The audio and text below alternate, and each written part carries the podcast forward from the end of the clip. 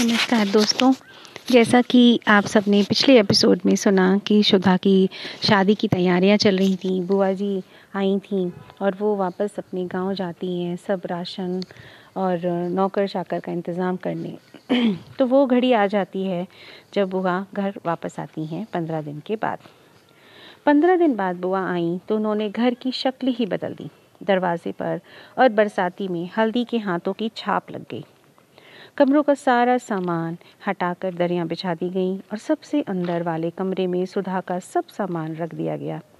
Study room की सभी किताबें समेट दी गईं और वहाँ एक बड़ी सी मशीन लाकर रख दी गई, जिस पर बैठकर बिनती सिलाई करती थी उसी को कपड़े और गहनों का भंडार घर बना, बनाया गया और उसकी चाबी बिनती या बुआ के पास रहती थी। गाँव से एक महाराजन, एक कहारन और दो मजदूर आए थे। वे सभी गैरेज में मौजूद थे और दिन भर काम करते थे। पानी पीने को मांगते रहते। सभी कुर्सियाँ और सोफ़ा सेट निकलवा कर साइवान में लगवा दिए गए थे। रसोई के पार वाली कोठरी में कुल्हड़, पतले, प्याले वगैरह रखे थे और पूजा वाले कमरे में शक्कर, घी, तरकारी और अनाज था।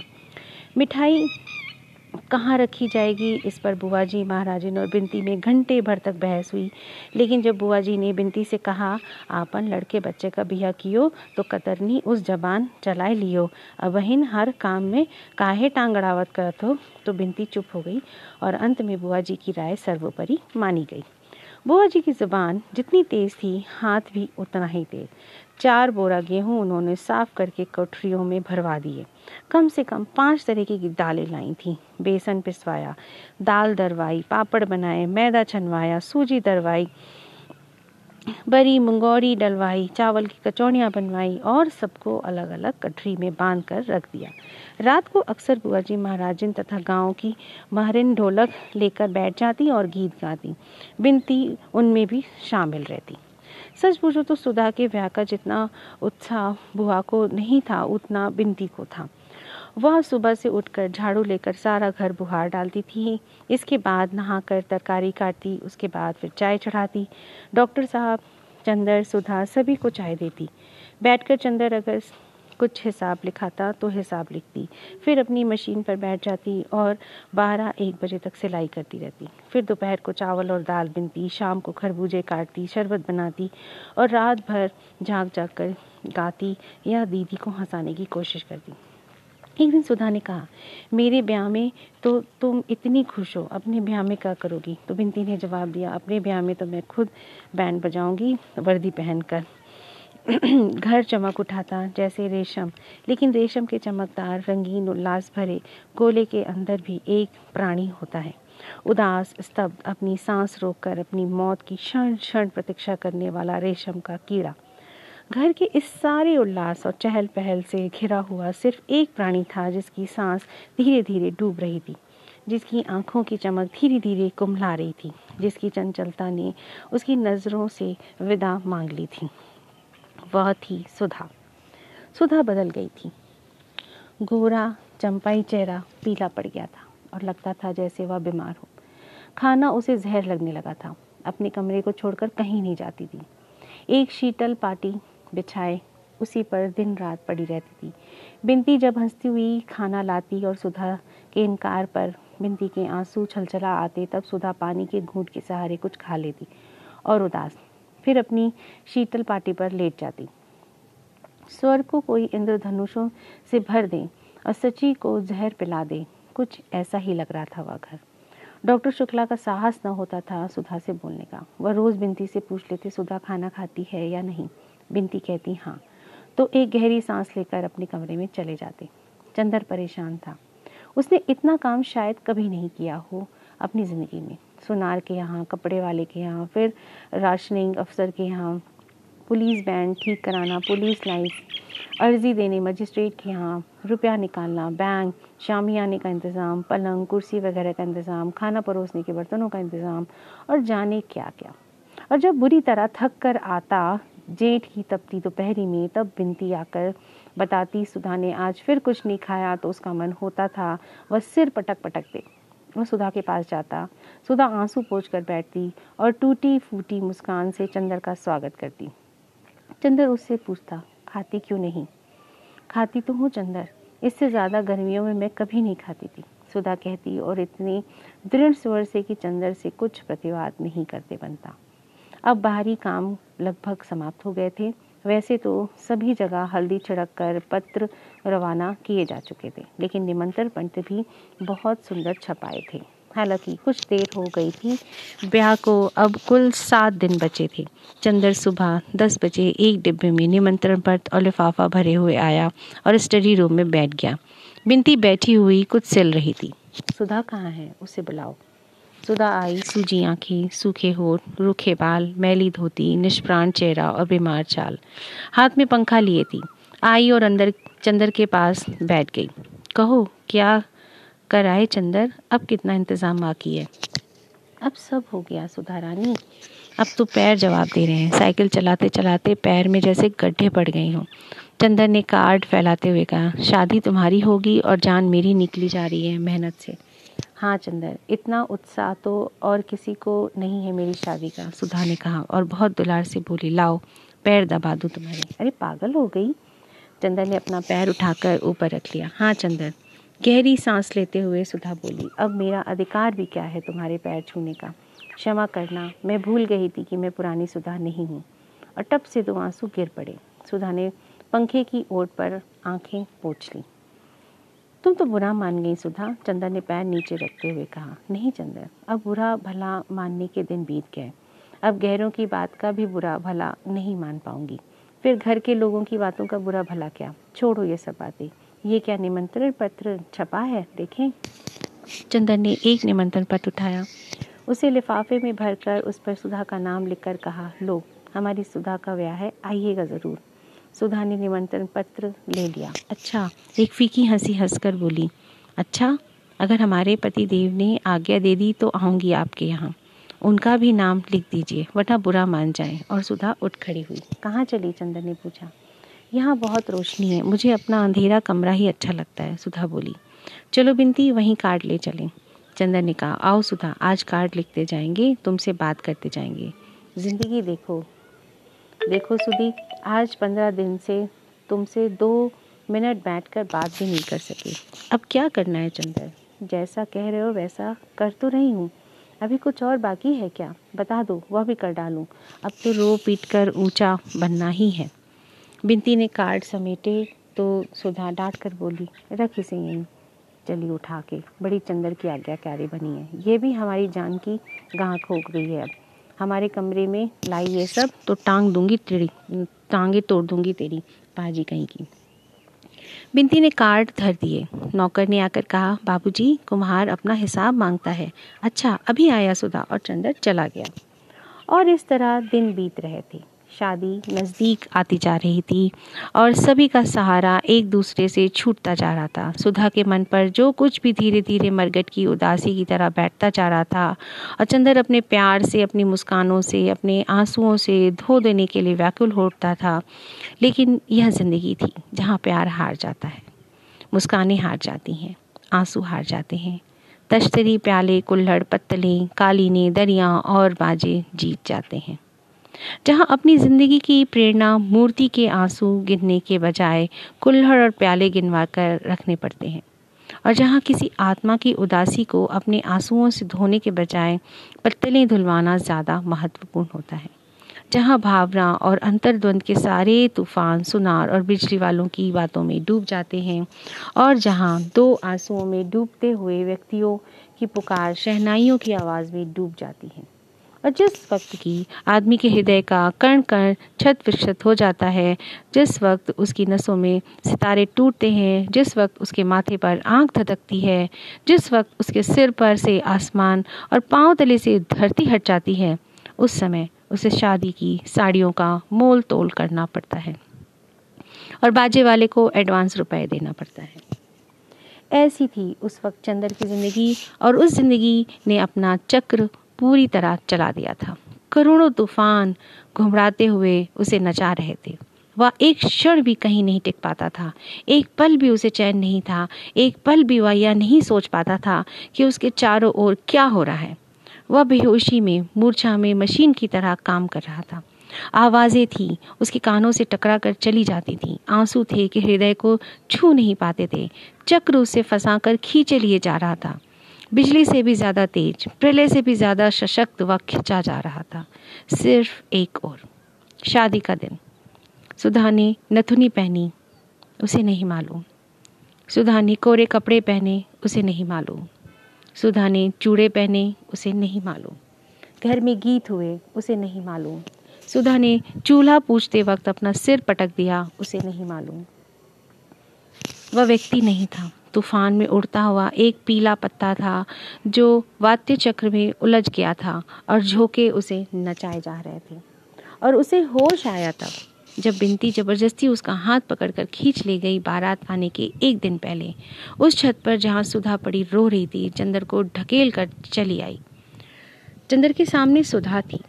सुधा, जिसे वह पता नहीं क्यों बचना चाहता था। अपनी आत्मा के संघर्षों से अपने अंतःकरण के घावों की कसक से घबराकर जैसे कोई आदमी एकांत कमरे से भागकर भीड़ में मिल जाता है। भीड़ के निरर्थक शोर में अपने को खो देना चाहता है। बाहर के शोर में अंदर का तूफ़ान भुला देना चाहता है। उसी तरह चंदर पिछले हफ़्ते से सब कुछ भूल गया।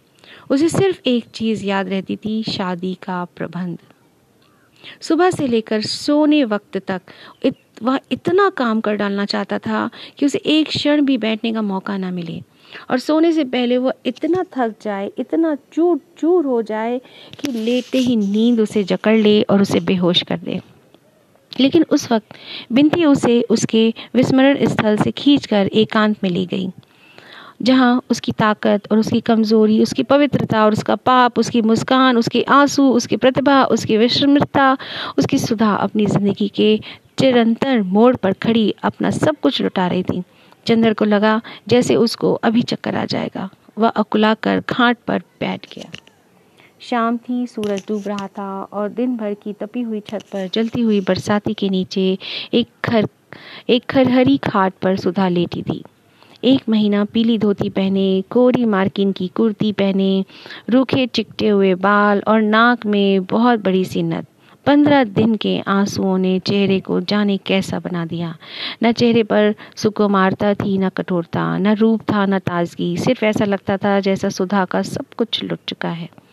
न केवल प्यार और ज़िंदगी लुटी है, वरन आवाज़ भी लुट गई है। और निरवता भी, वैभव भी लुट गया, और याचना भी। सुधा ने अपने पीले पल्ले से आँसू पोछे और उठकर बैठ गई। दोनों चुप पहले कौन बोले? बिनती आई, चंदर और सुधा का खाना रखकर चली गई। खाना खाओगी सुधा? चंदर ने पूछा। सुधा कुछ बोली नहीं, सिर्फ़ सिर्फ़ हिला दिया। और डूबते हुए सूरज और उड़ते हुए बादलों की ओर देखकर जाने क्या सोचने लगी। चंदर ने थाली खिसका दी और सुधा को अपनी ओर खींचकर बोला, सुधा, इस तरह कैसे काम चलेगा? तुम्ही को देखकर तो मैं अपना धीरज संभालूँगा। बताओ, और तुम ही यह कह कर रही हो? सुधा चंदर के पास खिसक आई और दो मिनट तक चुपचाप चंदर की ओर फटी हुई पतराई आँखों से देखती रही और एकदम हृदय को फाड़ देने वाली आवाज़ में चीख कर रो उठी, चंदर, अब क्या होगा? सच मानो दोस्तों तो उसको पढ़ते वक्त मेरी भी आँखें भर आती हैं। चंदर की समझ में नहीं आया, वह क्या करे? आँसू उसके सूख चुके थे, वह रो नहीं सकता था। उसके मन पर कहीं कोई पत्थर रखा था जो आंसुओं की बूंदों को बनने के साथ ही सोख लेता था। लेकिन वह तड़प उठा। सुधा, वह घबरा कर बोला, सुधा, तुम्हें हमारी कसम है। चुप हो जाओ। चुप, बिल्कुल चुप। हाँ ऐसे ही। सुधा चंद्र के पाँव में मुँह छिपाई थी। उठकर बैठो, ठीक से, सुधा, इतना समझा बुझा कर यह सब करती हो, छी। तुम्हें अपना दिल मज़बूत करना चाहिए, वरना पापा को कितना दुख होगा? पापा ने तो मुझसे बोलना भी छोड़ दिया है, चंदर। पापा से कह दो, आज तो बोल लें, कल से हम उन्हें परेशान नहीं करने आएँगे, कभी नहीं आएँगे। अब उनकी सुधा को सब ले जा रहे थे। जाने कहाँ ले जा रहे हैं। और फिर वह फफक फफक कर रो पड़ी। चंदर ने बिनती से पापा को बुलवाया। सुधा को रोते हुए देखकर बिनती खड़ी हो गई। दीदी, रो मत दीदी, फिर हम किसके भरोसे रहेंगे यहाँ? और सुधा को चुप कराते कराते बिनती भी रोने लगी। और आँसू पोछते हुए चली गई। पापा आए, सुधा चुप हो गई और कुछ कहा नहीं, फिर रोने लगी। डॉक्टर शुक्ला भर्राए गले से बोले, मुझे यहाँ रुआई अच्छी नहीं लगती। यह भावुकता क्यों? तुम पढ़ी लिखी लड़की हो। इसी दिन के लिए तुम्हें पढ़ाया लिखाया गया है। भावुकता से क्या फ़ायदा? कहते कहते डॉक्टर शुक्ला खुद रोने लगे। चलो अंदर यहाँ से। अभी जनवासा ठीक करवाना है। चंदर और डॉक्टर शुक्ला दोनों उठकर चले गए। अपनी शादी के पहले, हमेशा के लिए अलग होने से पहले सुधा को इतना ही मौका मिला उसके बाद। सुबह छः बजे गाड़ी आती थी, लेकिन खुश, खुशकिस्मती से गाड़ी लेट थी। डॉक्टर शुक्ला तथा अन्य लोग बारात का स्वागत करने स्टेशन पर जा रहे थे और चंद्र घर पर ही रह गया था तो जनवासे का इंतज़ाम करने के लिए। जनवासा बगल में था। माथुर साहब के बंगले के दोनों हॉल और कमरा खाली करवा लिए गए थे। चंदर सुबह छः ही बजे आ गया था और जनवासे में सब सामान लगवा दिया था। नहाने का पानी और बाकी इंतज़ाम कर वह घर आया। जलपान का इंतज़ाम तो केदार के हाथ में था, लेकिन कुछ तौलिया भिजवाने थे। बिनती कुछ तौलिया निकाल दो, चंदर ने बिनती से कहा। बिनती उर्द की दाल धो रही थी। उसने फ़ौरन उठकर हाथ धोए और कमरे की ओर चली गई। ए बिनती बुआ जी ने भंडारे के अंदर से आवाज़ लगाई। जाने कहाँ मर गई मुझौसी? अरे, सिंगार पटार बाद में कर लियो, काम में तनिक दीदा न लगत। बेसन का कनस्तर कहाँ रखा है? अभी आए, बिनती ने चंदर से कहा और अपनी माँ के पास दौड़ी। पंद्रह मिनट हो गए, लेकिन बिनती लौटी ही नहीं। ब्याह का घर, हर तरफ़ से बिनती की पुकार मचती और बिनती पंख लगाए उड़ रही थी। जब बिनती नहीं लौटी तो चंदर ने सुधा को ढूंढ कर कहा, सुधी, एक बहुत बड़ा सा तौलिया निकाल दो। सुधा चुपचाप उठी और स्टडी रूम में चली गई। चंदर भी पीछे पीछे गया। बैठो। अभी निकाल कर लाते हैं। सुधा ने भरी हुई आवाज़ में कहा और बगल के कमरे में चली गई। वहाँ से लौटी थी, उसके हाथ में मीठे की तश्तरी थी। अरे, खाने का वक्त नहीं है सुधा। आठ बजे, लोग आ जाएँगे। अभी दो घंटे हैं। खा लो चंदर। अब कभी तुम्हारे काम में हर्जा करने, खाने को नहीं कहूँगी, सुधा बोली। चंदर चुप। याद है चंदर, इसी जगह आंचल में छिपाकर नन खटाई लाई थी। आओ, आज अपने हाथ से खिला दूँ। कल ये हाथ बनाए हो जाएँगे। और सुधा ने एक इमरती तोड़कर चंदर के मुँह में दे दी। चंदर की आँखों में दो आँसू छलक आए सुधा ने अपने हाथ से आँसू पोछ दिए और बोली, चंदर, घर में कोई खाने का ख्याल करने वाला नहीं है। खाते पीते जाना, तुम्हें हमारी कसम है। मैं शाहजहाँपुर से लौट कर आऊँगी तो दुबले मत मिलना। चंदर कुछ बोला नहीं। आँसू बहते गए, सुधा खिलाती गई, वह खाता गया। सुधा ने गिलास में पानी दिया, उसने हाथ धोया और जेब से रुमाल निकाला। क्यों? आज आंचल में हाथ नहीं पोछोगे? सुधा बोली। चंदन ने आंचल हाथ में ले लिया और पलकों पर आंचल दबाकर फूट फूट कर रोया। छी, चंदर, आज तो हम संभल गए। हमने सब स्वीकार कर लिया चुपचाप। अब तुम कमज़ोर मत बनो। तुमने कहा था मैं शांत रहूँ तो शांत हो गई। अब क्यों मुझे भी रुलाओगे? उठो, चंदर उठ खड़ा हुआ। सुधा ने एक पान चंदर के मुँह में देकर कत्था उसी कमीज में लगा दिया। चंदर कुछ नहीं बोला। अरे, आज तो लड़ लो चंदर, आज से ख़त्म कर देना। इतने में बिनती तौलिया ले आई। दीदी, इन्हें कुछ खिला दो। ये खा नहीं रहे हैं, बिनती ने कहा। खिला दिया, सुधिया बोली। देखो चंदर, आज मैं नहीं रोऊँगी लेकिन एक शर्त पर तुम बराबर मेरे सामने रहना। मंडप में रहोगे ना? हाँ रहूँगा, चंदर ने आँसू पीते हुए कहा। कहीं चले मत जाना। मेरी आखिरी विनती है, सुधा बोली। चंदर तौलिया लेकर चला गया। चूँकि बारात में कुल आठ ही लोग थे अतः घर की और माथुर साहब की, दो ही कारों से काम चल गया। जब ये लोग आए तो नाश्ते का सामान तैयार था और चंदर चुपचाप बैठा था। उसने फ़ौरन सबका सामान लगवाया और सामान रखवा कर वह जा ही रहा था कि कैलाश ने पीछे से कंधे पर हाथ रखकर उसे पीछे घुमा लिया और गले से लगा कर बोला कहाँ चले कपूर साहब? नमस्ते। चलो पहले नाश्ता करो और खींच कर वह चंदर को ले गया। अपने बगल की मेज़ पर बिठाकर उसकी चाय अपने हाथ से बनाई और बोला, कुछ नाराज़ थे क्या कपूर? खत का जवाब क्यों नहीं देते थे? हम तो बराबर खत का जवाब देते रहे यार, कपूर चाय पीते हुए बोला। अच्छा तो हम घूमते रहे इधर उधर खत गड़बड़ हो गए होंगे। लो समोसा खाओ, कैलाश ने कहा। चंदन ने सिर हिलाया तो बोला, अरे, वाह वाह मियाँ शादी तुम्हारी नहीं हो रही है, हमारी हो रही है, समझे? तुम क्यों तकल्लुफ़ कर रहे हो? अच्छा कपूर, काम तो तुम ही पर होगा सब। हाँ कपूर बोला। बड़ा अफसोस है यार, जब हम लोग पहली दफ़ा मिले थे तो यह नहीं मालूम था कि तुम और डॉक्टर साहब इतना अच्छा इनाम दोगे अपने को बचाने का। हमारे लायक कोई काम हो तो बताओ। आपकी दुआ है, चंदन ने सिर झुकाकर कहा, और सभी हंस पड़े। इतने में शंकर बाबू डॉक्टर साहब के साथ आए और सब लोग चुप हो गए। दिन भर के व्यवहार से चंदन ने देखा कि कैलाश भी उतना ही अच्छा हंसमुख और शालीन है जितने शंकर बाबू थे। वह उसे राजनीतिक क्षेत्र में जितना फौलौदी लगा था, घरेलू ज़िंदगी में उतना ही अच्छा लगा। चंदर का मन खुशी से नाच उठा। सुधा की ओर से वह थोड़ा निश्चिंत हो गया। अब सुधा निभा ले जाएगी।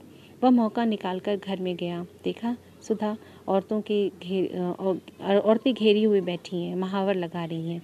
बिनती का नस्तर में से घी निकाल रही थी, चंदर गया और बिनती की चोटी घसीट कर बोला, ओ गिलहरी, घी पी रही है क्या? बिनती ने दंग होकर चंदर की ओर देखा। आज तक कभी अच्छे भले में तो चंदर ने उसे नहीं चढ़ाया था। आज क्या हो गया? आज जबकि पिछले पंद्रह रोज से चंदर ने होठ मुस के होठ मुस्कुराना भूल गए हैं। आँखें फाड़ कर क्या देख रही है? कैलाश बहुत अच्छा लड़का है, बहुत अच्छा। अब सुधा बहुत सुखी रहेगी। कितना अच्छा होगा बिनती हंसती क्यों नहीं गिलहरी? और चंदन ने बिनती की बाह में चुटकी काट ली। अच्छा हमें दीदी समझाए क्या? अभी बताती हूँ। और घी भरे हाथ से चंदन की बाह पकड़कर बिनती ने ज़ोर से घुमा दी। चंदन ने अपनी को छुड़ाया और बिनती को चपत मारकर गुनगुनाता हुआ चला गया। बिनती ने कनिस्तर के मुँह पर लगा घी पोछा और मन में बोली, देवता, और किसे कहते हैं? शाम को बारात चढ़ी, शादी सी बारात, सिर्फ़ एक बैंड था, कैलाश ने शेरवानी और पैजामा पहना था और टोपी, सिर्फ़ एक माला गले में पड़ी थी और हाथ में कंगन बंधा था। मोर पीछे किसी आदमी के हाथ में था। जयमाला की रस्म होने वाली थी, लेकिन बुआ जी ने स्पष्ट कर दिया कि हमारी लड़की कोई ऐसी वैसी नहीं है कि ब्याह के पहले भरी बारात में मुँह खोलकर माला पहनाए। लेकिन घूंघट के मामले में सुधा ने दृढ़ता से मना किया था, वह घूंघट बिल्कुल नहीं करेगी। अंत में पापा उसे लेकर मंडप में आए। घर का काम काज निबट गया था। सभी लोग आँगन में बैठे थे। कामनी, प्रभा, लीला सभी थे। एक और बाराती बैठे थे। सुधा शांत थी, लेकिन उसका मुँह ग्रहण के चंद्रमा की तरह निस्तेज था। मंडप का एक बल्ब खराब हो गया था और चंद्र सामने खड़ा उसे बदल रहा था। सुधा ने जाते जाते चंद्र को देखा और आँसू पोछ कर मुस्कुराने लगी और मुस्कुरा कर फिर आँसू पोछने लगी। कामनी, प्रभा, लीला तमाम लड़कियाँ कैलाश पर फब्दियाँ कस रही थीं। सुधा सिर झुकाए बैठी थी। पापा ने उस, पापा से उसने कहा बिनती को हमारे पास भेज दो। बिनती आकर सुधा के पीछे बैठ गई। कैलाश ने आँख के इशारे से चंद्र को बुलाया। चंद्र जाके पीछे बैठा तो कैलाश ने कहा यार, यहाँ जो लोग खड़े हैं, इनका परिचय तो बता दो चुपके से। चंद्र ने सभी का परिचय बताया। कामनी, प्रभा, लीला सभी के बारे में। जब चंद्र बता रहा था तो बिनती बोली, बड़े लालची मालूम देते हैं आप। एक से संतोष नहीं है क्या? वाह रे जीजा जी, कैलाश ने मुस्कुराकर चंद्र से पूछा। इसका ब्याह तय हुआ कि नहीं? हो गया चंद्र ने कहा। तभी बोलने का अभ्यास कर रही है। मंडप में भी इसलिए बैठी है क्या? कैलाश ने कहा। बिनती झेप गई और उठकर चली गई। संस्कार शुरू हुआ, कैलाश के हाथ में नारियल और उसकी मुट्ठी पर सुधा के दोनों हाथ। सुधा अब चुप थी। इतनी चुप इतनी चुप कि लगता था उसके होठों ने कभी बोलना जाना ही नहीं। संस्कार के दौरान ही पारस्परिक वचन का समय समय आया। कैलाश ने सभी प्रतिज्ञाएँ स्वयं कही। शंकर बाबू ने कहा, लड़की भी शिक्षित है और उसे भी स्वयं वचन करने होंगे। सुधा ने सिर हिला दिया। एक असंतोष की लहर सी बारातियों में फैल गई। चंदन ने बिनती को बुलाया, उसके कान में कहा, जाकर सुधा से कह दो कि पागलपन नहीं करते। इससे क्या फ़ायदा? बिनती ने जाकर बहुत धीरे से सुधा के कान में कहा। सुधा ने सिर उठाकर देखा। सामने बरामदे की सीढ़ियों पर चंदर बैठा हुआ, बड़ा चिंतित सा, कभी शंकर बाबू की ओर देखता और कभी सुधा की ओर। सुधा से उसकी निगाह मिली और वह सिहर सा उठा। सुधा शहर भर उसकी ओर देखती रही। चंदन ने जाने क्या कहा और सुधा ने आँखों ही आँखों में उसे क्या जवाब दे दिया। उसके बाद सुधा नीचे रखे हुए पूजा के नारियल पर लगे हुए सिंदूर को देखती रही और फिर एक बार चंदन की ओर देखा। विचित्र सी थी वह निगाह, जिसमें कातरता नहीं थी, करुणा नहीं थी, आँसू नहीं थे, कमज़ोरी नहीं थी, एक गंभीरतम विश्वास, एक उपमाहीन स्नेह, एक संपूर्णतम समर्पण, लगा जैसे वह कह रही हो, सचमुच तुम कह रहे हो, फिर सोच लो चंदर, इतने दृढ़ हो, इतने कठोर हो, मुझसे मुँह से क्यों कहलवाना चाहते हो? क्या सारा सुख लूट कर थोड़ी सी आत्मवंचना भी मेरे पास नहीं छोड़ोगे? अच्छा लो मेरे देवता। और उसने हार कर सिस्कियों से सनी स्वरों में अपने को कैलाश को समर्पित कर दिया। प्रतिज्ञाएँ दोहरा दी और उसके बाद साड़ी का एक छोर खींचकर नथ की डोरी ठीक करने के बहाने अपने आँसू पोछ लिए। चंदन ने एक गहरी सांस ली और बगल में बैठी हुई बुआ जी से कहा, बुआ जी, अब तो बैठा नहीं जाता। आँखों में जैसे किसी ने मिर्च भर दी हो, जाओ जाओ, सोए रहो ऊपर। खाट बिछी है, कल सुबह दस बजे विदा करे को है। कुछ खाए पियो न तो पड़े रह वो। बुआ ने बड़े स्नेह से कहा। चंद्र ऊपर गया तो देखा एक खाट पर बिनती, औंधी पड़ी, सिसक रही है। बिनती बिनती। उसने बिनती को पकड़ कर हिलाया। बिनती फूट फूट कर रो पड़ी। उठ पगली, हमें तो समझाती है। खुद अपने आप पागलपन कर रही है, चंदन ने रुधे गले से कहा। बिंटी एकदम उठकर चंदर की गोद में समा गई और दर्दनाक स्वर में बोली, हाय चंदर, अब क्या होगा?